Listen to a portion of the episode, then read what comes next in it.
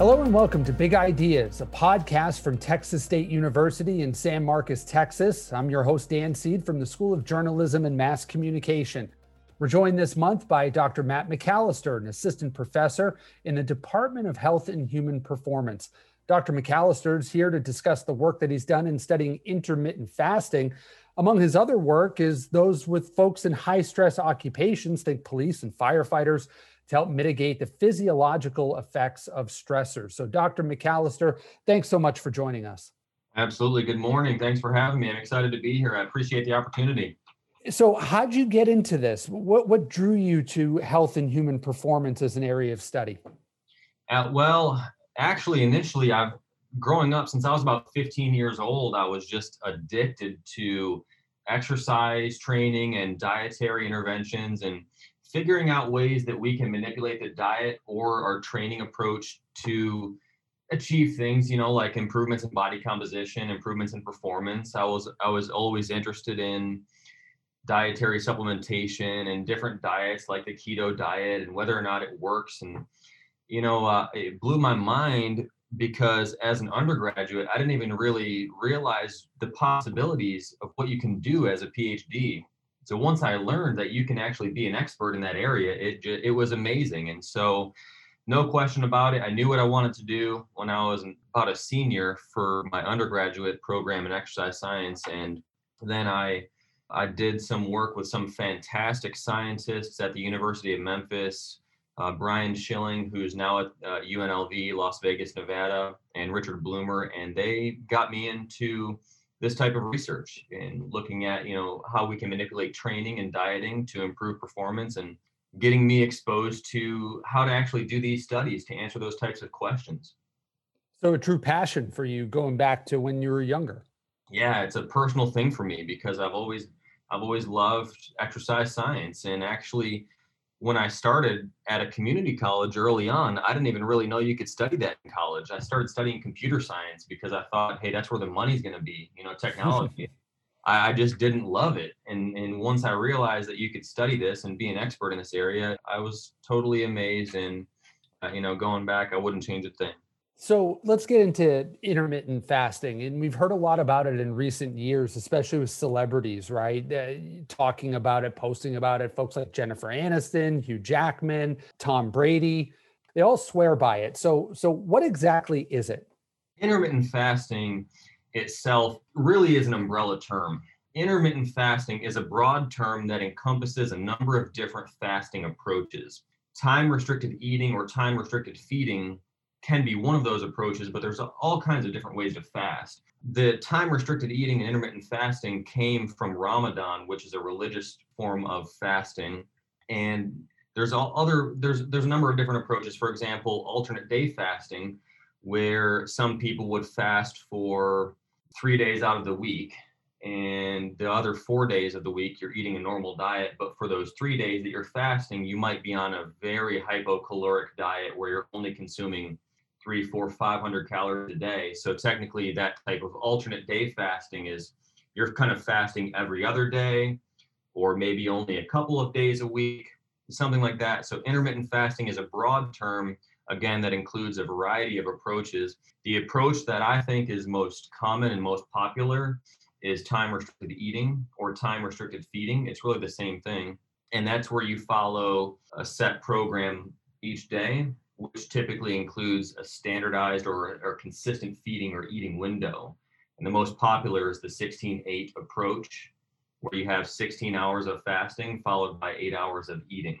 So let's talk a little bit about the the study that you conducted. You know, it's been touted as a, a weight loss deal, reduce BMI, and you guys found that, but you also found hidden benefits beyond just the physical transformation that happens. Discuss that a little bit. Oh, I'm excited that you pointed that out because uh, a lot of times people forget about those benefits that are independent of weight loss. And that's important for everybody because, you know, a lot of people, almost everybody eh, has eh, at least knows someone that has an interest in in losing weight or improving body composition and that's what people want to do is they want to get more fit eh, a lot of times well it's very frustrating when you start a training program it, if you work your butt off for a whole week or two weeks and you don't see any results, you, you, the scale is not moving. It's frustrating, right? Well, you have to remember that first of all, it's going to take time before you start to see those those results. But there are a lot of benefits that are independent of weight loss. So weight loss may be one of those factors that you see. Body fat loss may be one of those things that you see, but there are also factors that are independent. And what we do is we, yeah, we look at the body composition, we look at body fat percentages, but we also take blood and sometimes saliva samples and we can look at biological or biochemical markers of inflammation, oxidative stress, and traditional markers of cardiometabolic health. And one thing I wanted to throw out there that your question raised this raised this idea for me is something that I wanted to mention. The first study that we did is published in a journal called Nutrition Research. And the reason I did that initial study is because there were these preliminary, I, hate, I shouldn't call them preliminary, but there were some earlier findings where studies were being done in rodent models where they would do intermittent fasting or time restricted eating, and they were finding pretty dramatic improvements in body composition in rats. My thought was okay, if you're going to lose body fat doing intermittent fasting, it's probably because you're just eating less calories. So let's say you're going to adopt the 16 8 protocol. And so you're only going to eat eight hours a day. You're only going to eat from 9 a.m. until 5 p.m. And outside that eight hour window, you're only going to consume beverages that contain almost no calories, black coffee or water, things like that. My thought before starting this was if you follow that protocol and you do lose weight or lose fat, it's probably going to be due to the fact that you're just eating less calories because overwhelming majority of the research shows that no matter what diet it is that you do if it's low carb if it's keto if it's fat restriction, whatever it is, the most successful approach is to put your body into an energy deficit state and, and eat less calories or burn more calories. So my thought was it's that simple. You follow a 16-8 fasting feeding protocol, you're going to lose weight or lose fat because you're just eating less calories. So what we did for that first study is we tested that. We we took two groups and one group was an ad libitum feeding group. And what that means is eat as much food as you want, eat until you're satisfied, but follow the 16-8 fasting feeding protocol. So we didn't restrict how much food you're eating. You can eat as much as you'd like, but make sure that you're limiting the time of eating to that eight hour window each day. The other group was an isocaloric group. And what we did for that group was look at how many calories they're consuming before the study started we analyzed the total caloric intake, the amount of calories they were taking in before the study started, and we asked them to eat the same amount of calories throughout the study. So we had these two groups, one group eating as much as they'd like, and the other group eating the same amount of calories that they were consuming before the study started. Both groups followed that 16 8 fasting feeding protocol. I really thought that the group that ate the same amount of calories would maintain body weight and the group that was allowed to eat as much as they'd like, I figured they would lose more fat because, you know, they're not trying to eat as many calories as they're used to. And we actually anecdotally we we noticed just from some informal feedback from the subjects that the group that was trying to eat their, their normal amount of calories, they were saying it's hard to get this much food in that eight hour window. But no, both groups actually experienced significant reductions in body fat, blood hmm. pressure, we found increases in a beneficial cytokine called adiponectin, which is something that helps your body burn fat and burn glucose. And uh, we also found an increase in HDLC, which is the identified as the good cholesterol in both groups. So that was kind of shocking. And that's because of those results, I continued on and did a couple more studies. What was your takeaway from that when you saw these two groups both lose weight? What does that tell you about this in terms of the way that it works or the way that it affects our bodies? I don't draw strong conclusions based on one study. I'll be honest with you. I, I don't draw strong conclusions. What it told me is there's something here. And in fact, I had done a number of studies before that one in particular. And this fasting study actually produced some of my most strong or strongest results because in terms of the changes in the markers that we collected, I was kind of shocked at how many of those markers actually did improve for both groups. So what it did for me is it really solidified, hey, that there's something here. Let's at least continue studying it. And what I did from there is I carried it over to firefighters.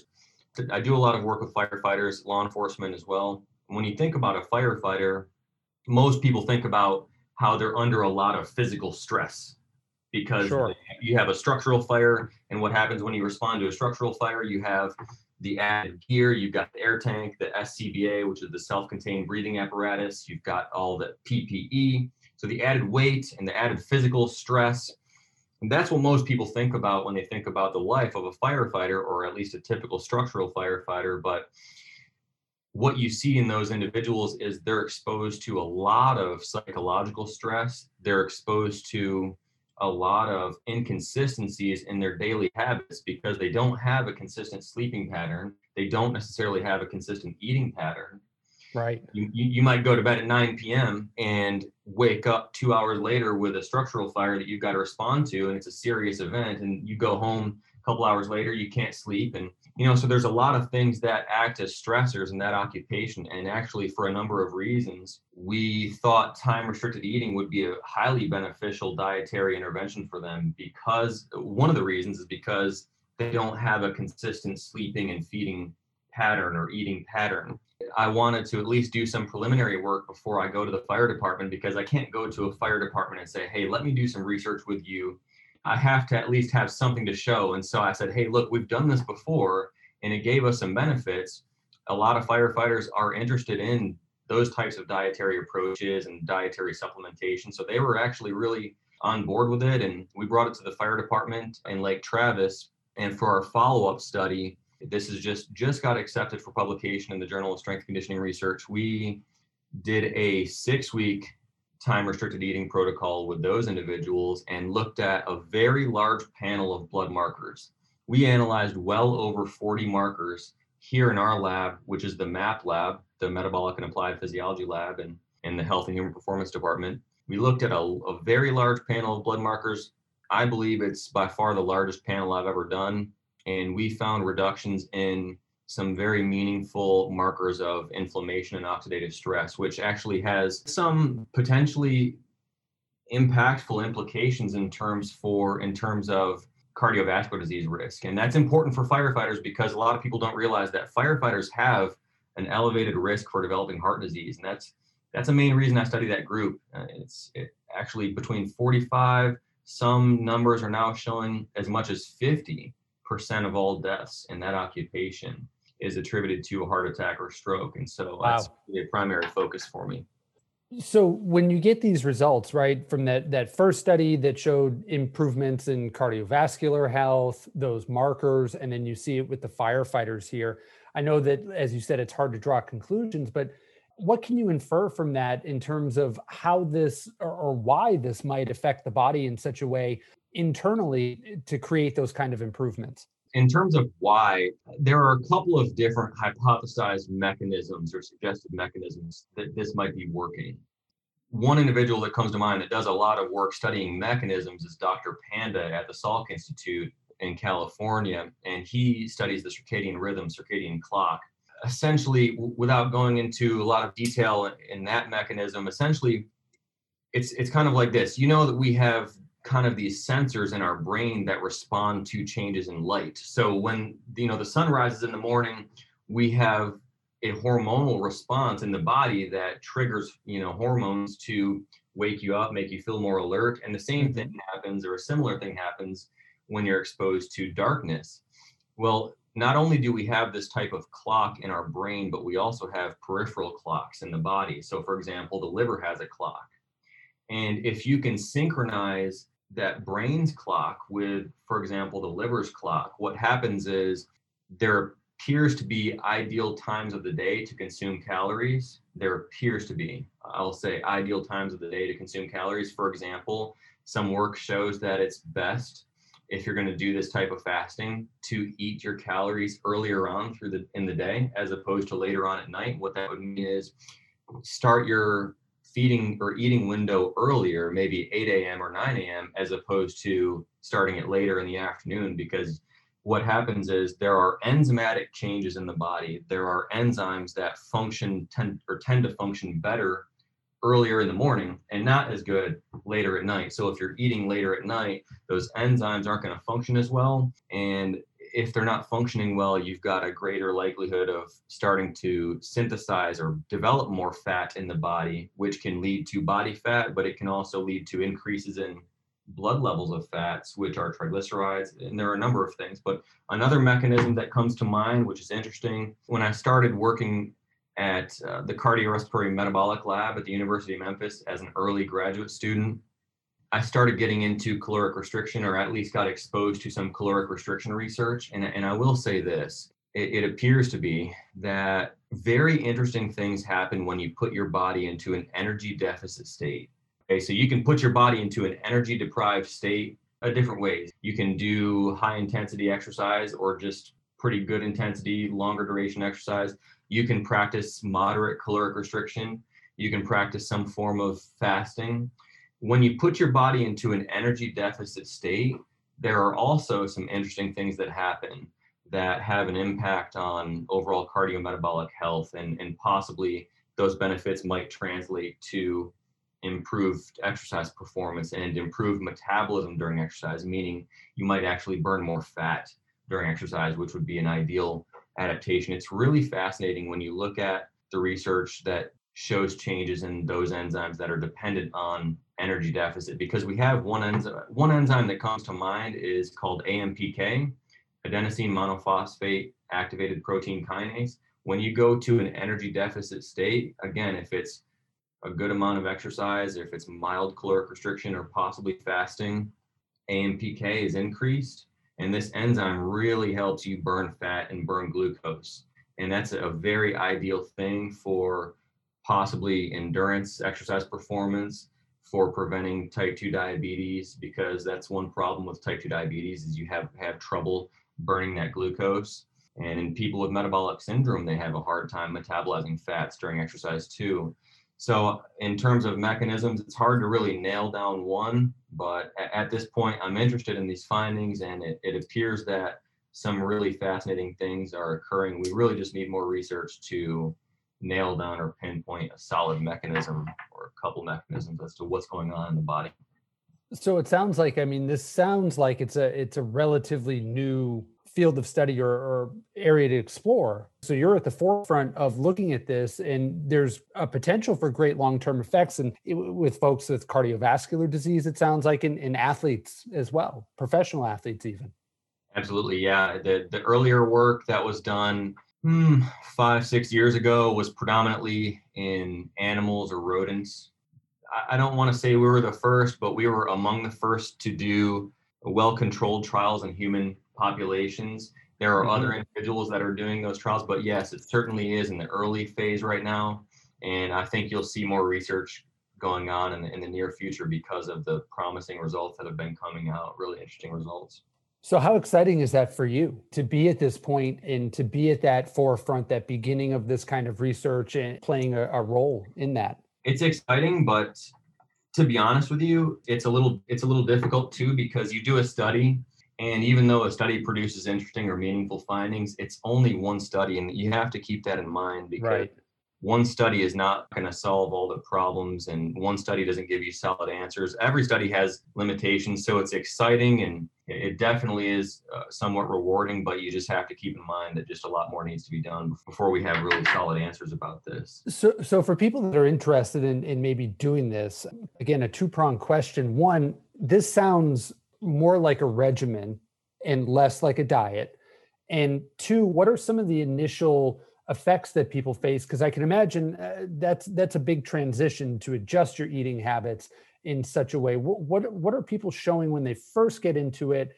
And then how long does it take for maybe like a malaise or something like that to subside to where energy levels increase and maybe you know headaches go away? I don't know if that's one thing that you've seen but but when you change your habits oftentimes that'll happen I've seen just from talking to individuals enrolled in our study, we've talked to a lot of people about how they feel when they start this, the diet and things like that. First of all, kind of a biased population when you study firefighters because often they might go extended periods of time without eating anyways just because right. of the lifestyle.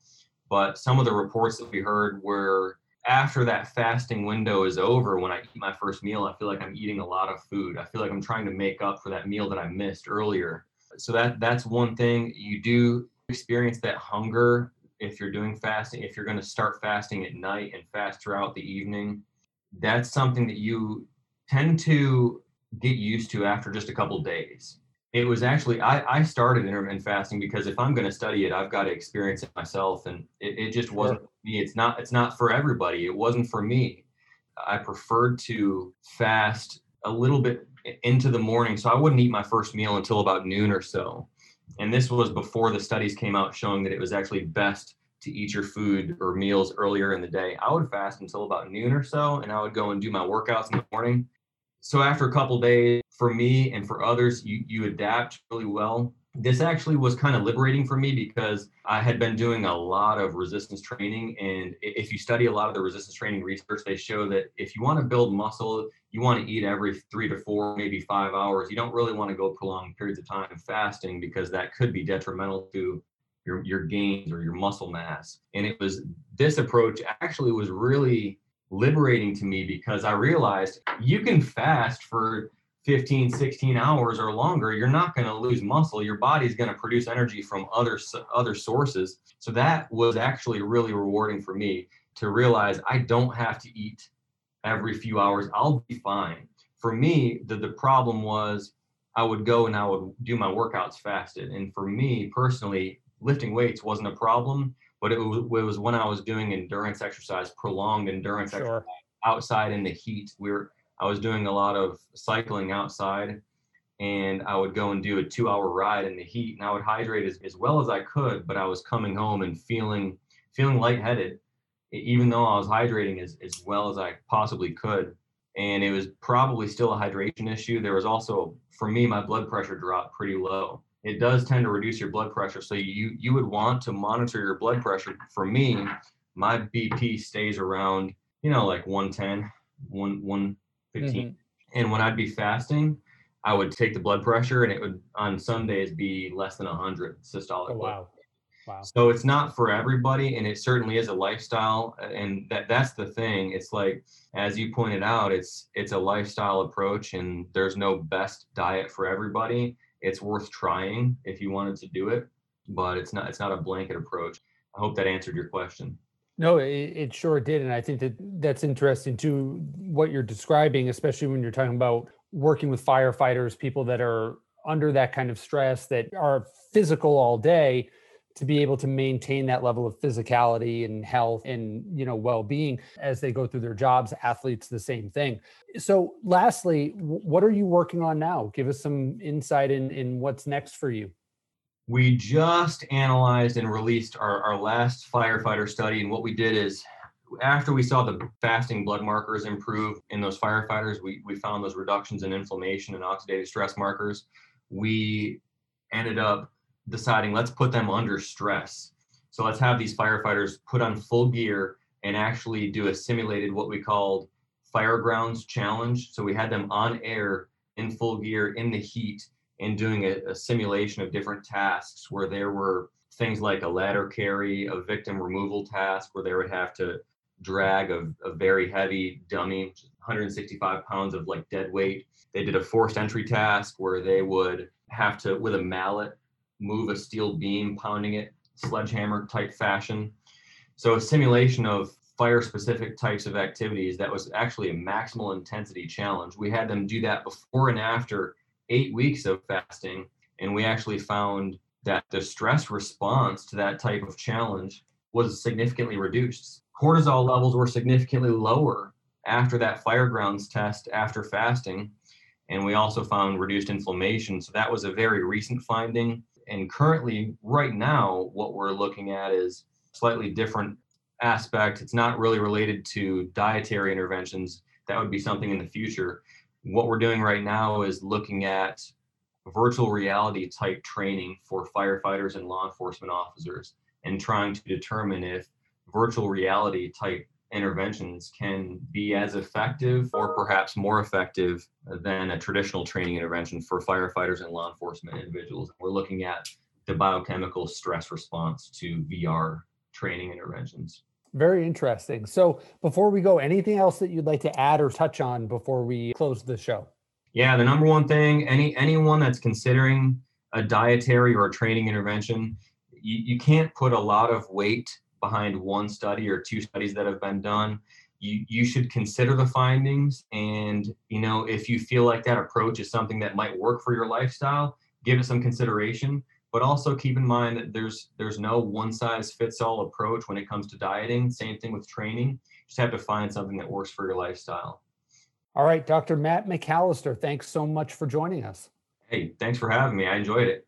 Yeah a lot of fun a lot of interesting stuff a lot of interesting uh, studies that you're working on and we'll be sure to follow up with you at some point and, and bring you back on to discuss what you're finding because it's really informative and, and informational. So, for our audience out there, thanks so much for joining us. Be well, stay informed, and we'll be back with you next month here on Big Idea. Big Ideas TXST is a presentation of Texas State University and the Division of University Advancement.